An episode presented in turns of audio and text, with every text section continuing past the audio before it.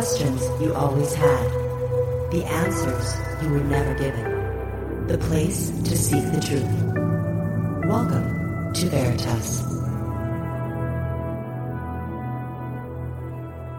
It has been almost 50 years since we landed on the moon, and 16 since the attacks on 9 11. Do you believe the official story about both events? Those who would reject this hypothesis simply because the government and NASA would never lie to us about this or that clearly do not have a lucid understanding of history. They lied about the JFK assassination. They lied about the Vietnam War, the Gulf of Tonkin incident. They lied about 9 11 they lied about Iraq, demonstrating a clear history of establishment subterfuge. Now, this hoax claim does contain a fair bit of conjecture, and we should be careful to separate that from fact. We sometimes, too easily, fall into trap of dismissing someone as a tin hatter without looking at the data. On the more glaring concerns, either A, they destroyed mission data, schematics, and footage because they were covering their trail, or B, they were trying to keep the technology from their rivals. Lest we forget, there was a Cold War going on at the time. B seems slightly more unlikely because of the immense effort it would take to get to the moon. One would not wish to jettison all that information. Also, why haven't we returned to the moon? Either A, it was a ridiculously expensive exercise the first time, with no real tangible benefits for any government wishing to go on such a mission. Or B, they didn't go the first time. One would think subsequent missions would be more cost effective because of all the available mission data from the first mission. Just like with JFK, 9 11, etc. Perhaps we will never know conclusively. Greetings, I'm your host, Mel Fabregas, and to listen to tonight's full interview and all of our material, you know what to do by now. Just go to veritasradio.com and subscribe.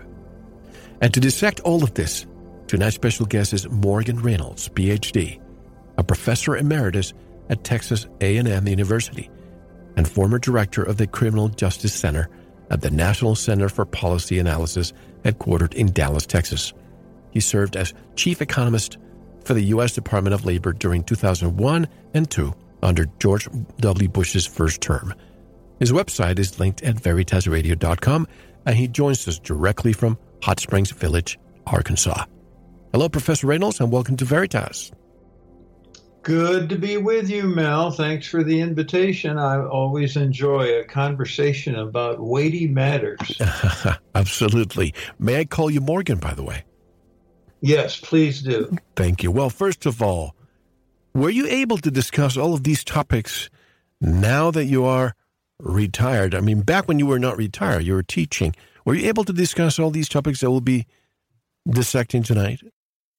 You know, it was uh, a matter of uh, me learning as I went. Uh, I was, I felt free on economic issues, including economic policy analysis.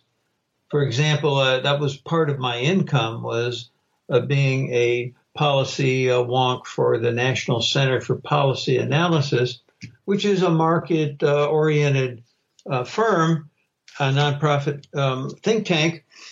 So uh, that says there was some, there's a high degree of intellectual freedom. But I've got to say, when I retired, I felt liberated now I could uh, go step outside of my uh, trained role as an economist and uh, go uh, much more widely and boldly. And if I'd stayed on the faculty, um, actually, you know, one of the things that happened was uh, Robert Gates was president of Texas A&M University in uh, 04 or 05 when I did this article that uh, got some notoriety, uh, got some notice. It, it uh, went outside my normal uh, readership or bounds. And uh, people, a few people played it up as a former Bush uh, Cheney official questions 9 11. And Robert Gates, of course, the famous CIA spook, and I guess a couple of terms as DOD secretary and uh, a man I don't respect. He's a smart guy, operator, but after that it plummets. Any rate, he said uh, that anyone who uh, questions 9/11 is beyond the pale. That was the shorthand version, and that, that's on my uh, blog, uh, nomoregames.net. You can find it there, but uh, uh, that shows the. and I, I, actually criticize that in this volume. American intellectuals speak out on 9/11. Let me pick that up the well, very well-known David Ray Griffin and Peter Dale, Dale Scott uh, edited this volume. It's called 9/11: and American Empire. Intellectuals Speak Out, and uh, that article is on my uh, blog. But there, uh, what, what, did I call that? It was uh, my point about it was that Gates didn't live up to the mission statement at Texas A&M University and uh, the article is called 9/11 Texas A&M University and Heresy. Here he's saying this uh, most important political event of uh, the 21st century is all wrapped up. We all we all know what we saw. That was part of his statement. But hey, this is an important. Uh, it's it's the most important political event uh, of the 21st century. So that shows uh, that, that, that helps us get a bearing on how liberated I was. So I and uh, you know Bobby Kennedy once said uh, I quote him in uh, one of the articles that uh, he says uh, that uh, in effect, hey, you know the the world I thought I was dealing with, I found out it wasn't the real world. So uh, I 9/11 was a, had a big impact on me um, in, in, that once I uh, left my job as chief economist uh, at the U.S. Department of Labor, which was uh, kind of fun, but it was uh, I was just intellectual armor for Secretary uh, Elaine Chao, who stayed on two uh, both Bush terms, and now she's the Secretary of Transportation. Right. She's a highly respectable person, but she's uh, not going to shake anything up or, or do anything uh, dramatic to to fix us up. And there's, Lord knows, there's uh, lots of problems with the U.S. and the world. Um, so it's been very liberating, and uh, I, along with Bobby Kennedy and many others, have learned a lot uh, in the last 16 years. Bobby Kennedy, of course, uh, somebody who's really pushing forward the anti vaccine movement. And the fact that I'm saying this not because I'm an anti uh, that movement, I'm totally in favor of. Uh, not vaccinating, but that's I, I, get attacked all the time. And when I look at California and the fact that they're doing it com- in a compulsory manner there, that's that's beyond my my my logic. A couple of things that, that just occurred to me. Number one, now since we're talking about, you mentioned Bobby Kennedy, you're taking mandatory vaccination, and number two, having been a chief economist, you're taking the Federal Reserve and the bubbles that we continue to experience every few decades. Oh, now the Federal Reserve, yeah, that's the um, fount of evil. It's the work of the devil. to be dramatic about it. Uh, that that if I were elected president, which ain't going to happen uh, naturally, but uh, that'd be my first goal would be to get rid of the Federal Reserve because printing funny money is the uh, the source of the welfare warfare state, which is unsustainable. Uh, uh, both aspects of it, of course, are uh, we are headed to uh, uh a complete meltdown. Uh, ultimately, the federal government. We just passed the twenty trillion dollar national debt right. mark, and then that doesn't even include these uh, 150 trillion dollars worth of promises that the welfare state has made. And uh, what ultimately happens is that uh, there, there is going to be a default. It's either a hard default or soft default. So this goes beyond uh, the, the, problem that business cycles, the boom bust, is is a product of artificially low interest rates and uh, funny money. You know, they the, the problem started uh, uh, in recent history. Well, there's a continuing. Hey, when they founded it, uh, we, we, know that there's going to be problems. Uh, that the uh, we we need honest money, and that means gold, basically. Okay, silver's a tag along. I like silver too, uh, but precious metals limit. They haven't found a way to print gold. So uh, that's the, the it's the people's money ultimately. That's what p- people prefer. And as late as the uh, uh, 1910 or thereabouts, uh, forty percent of the money supply was gold and silver. It's that's real money. Okay, so. Uh, the Federal Reserve, uh, because, hey, how can you borrow twenty trillion dollars? Well, uh, the, the, the reason is that the people, the the bondholders and the uh, uh, treasury bill holders, in other words, the lenders, uh, believe that they will be uh, their money is safe. They're uh, they'll get it back plus interest bec- because of the Federal Reserve. So if you put the you get rid of the Federal Reserve and you have real money, uh, of course, during wars, these uh, historically these governments would go off. Like, let's take the Civil War, the War of Yankee Aggression, however labeled. Uh, that was the greenback, and Lincoln was the greenback president. But uh, they, there was enough morality, uh, bourgeois standards that um, these governments would always return after some years uh, to the precious metal standard. And uh, let me make one more point. Richard Nixon, uh, hey, when he, uh, August 15th, 1971, he cut the last link between the U.S. dollar and gold, uh, even though it was a, it's a, the international gold standard. It only mattered between governments but it really mattered. Uh, you had to uh, restrain your uh, printing uh, because, hey, a, a, government like France would come by and say, hey, I want to turn in all these dollars for gold. And that's when Nixon closed the gold window.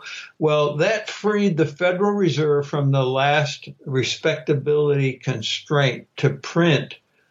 So that's why we're, it's an absurd uh, situation now what where um, our, our, Federal Reserve chieftains, in, including the current one, the school marm, um, Yellen, it's it, uh, they they don't have a clue.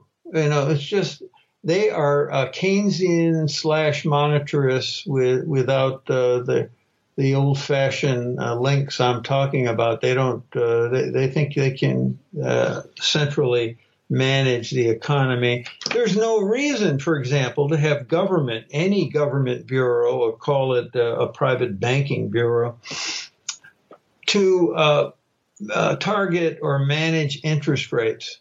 That should just be an interaction. It should be a market phenomenon. It's the most important price. Uh, it penetrates throughout the economy. And it's simply an interaction between uh, savers and uh, ultimately investors uh, borrowers and lenders. So there's there's no uh, real point to it except government, of course, uh, has a close link with banking. It's follow the money. Yeah, follow the money. In retrospect, when you look at Nixon, by the way, let me just say this from the beginning. It's such a breath of fresh air to be speaking with somebody who comes directly from academia, but who speaks the truth, and I'm not sensing that you're trying to to to change your words to pacify the authority. Uh, you know, I've, I've had many professors who I've interviewed in the past, and you can tell, you can tell they walk a fine line. And I'm glad that you're speaking without any censorship, and I appreciate that. Let's hope that all the interview can be like that. But speaking of Nixon and, and the end of the convertibility of U.S. dollars, do you think he made a golden error by doing this. And the reason was to finally remove the last last leash that the Federal Reserve had? I doubt Nixon uh, was uh, shrewd enough uh, to really think his way through it, and he was surrounded by uh, the the same uh, the same Keynesian uh, mentality. I'm trying to remember the one professor at University of Michigan at the time was it Gardner Ackley. Uh, I think so, uh, a famous uh, macroeconomic uh, textbook author. And I don't think Nixon, uh, you know, Nixon was a, in many ways a clever politician, but I don't think he was principled or tutored in uh, monetary matters to have a, a, real, you know, ideological position on it. I might be wrong, but uh, that that would fit with uh, Nixon more generally. And uh, so he he just did the expedient thing. You know, he had more important, he thought more important matters like uh, uh managing the Vietnam War, getting us out of it, recognizing China, and and so on. That was uh, his main. Um, you know, contributions, you could say, the legacy. What's going to be my legacy? So it was an easy, uh, short term uh, expedient to close the uh, gold window. And besides, you know, he, he, that included a package with wage and price controls. That shows you how how little they knew. You know, oh yeah, you know, big businesses raising prices. This is a, no, it, it's it has to do with uh, supply and demand for money, and inflation is, as Milton Friedman said, uh, is always and everywhere a monetary phenomenon. So he took the easy way out, uh, wasn't a real interest of his. Now, you could have uh, sustained this, and it would have been a temporary suspension, and we got to get our house in order. And there's nothing wrong with deflation, even though uh, the the powers that be constantly, oh my goodness, we can't have a, a falling price level. Hey, well, think about the uh, the common um, people. Come on, we, we, all enjoy falling prices, and it's not. All the objections are are, are ridiculous, and uh, uh capitalism, properly understood, of course. Um, does involve economic growth, entrepreneurship, technological advance, um, savings being converted uh, pretty more or less wisely into uh, productive assets, uh, rising real wages, uh, lots of good things that um, most people would concur in. Hey, this is the way, and pro- higher productivity with a constant money supply. Once the thing is money, you don't need any more. It can really only uh, destroy the uh, wealth producing process. So um, the whole thing about the, the, the rationale for the Fed, uh, I am in the process right now of destroying. so, and it, and it's because hey, I, I, I know a lot about the marketplace and. Uh, uh, many people, of course, um, uh, at least once upon a time in the universities, once they encounter a, a free market oriented economist, they change their po- uh, politics. Most Americans, they don't really understand the Federal Reserve. To me, the USA was hijacked in 1913. And most people, and most politicians, if they want to come out as you know, saviors for the American people. They say we need to audit the Federal Reserve. I don't say audit. I say like you, let's abolish it. You know, they uh, the Federal Reserve uh, reveals part of its uh, evilness by resisting an audit, and a true independent audit. And uh, of course, uh, Ron Paul famously has tried to uh, get this to happen, and at minimum, it embarrasses them into fighting it tooth and nail. What are you guys trying to hide? You know, what about that gold? Do we really have it?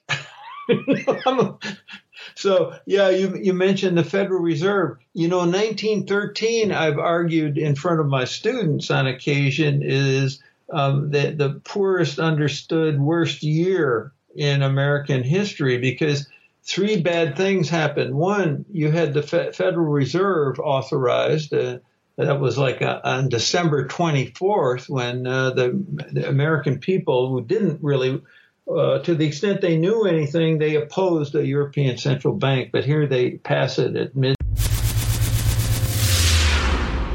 Thank you for listening. To unlock the full two hour interview, including video formats, downloads, transcripts, exclusive articles, and more, subscribe to Veritas Plus now. Gain access to our entire archive dating back to 2008. Just click subscribe at veritasradio.com. Because you don't want to believe, you want to know. Subscribe now.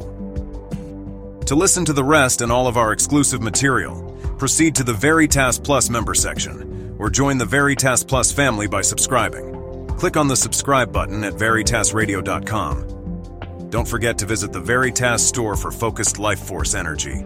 Get a 15 day free trial today with no credit card required.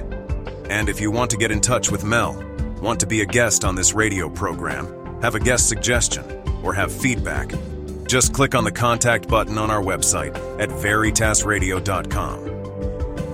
Now, proceed to the Veritas Plus member section or subscribe to listen to the rest of the interview. You don't want to miss it. Because you don't want to believe, you want to know.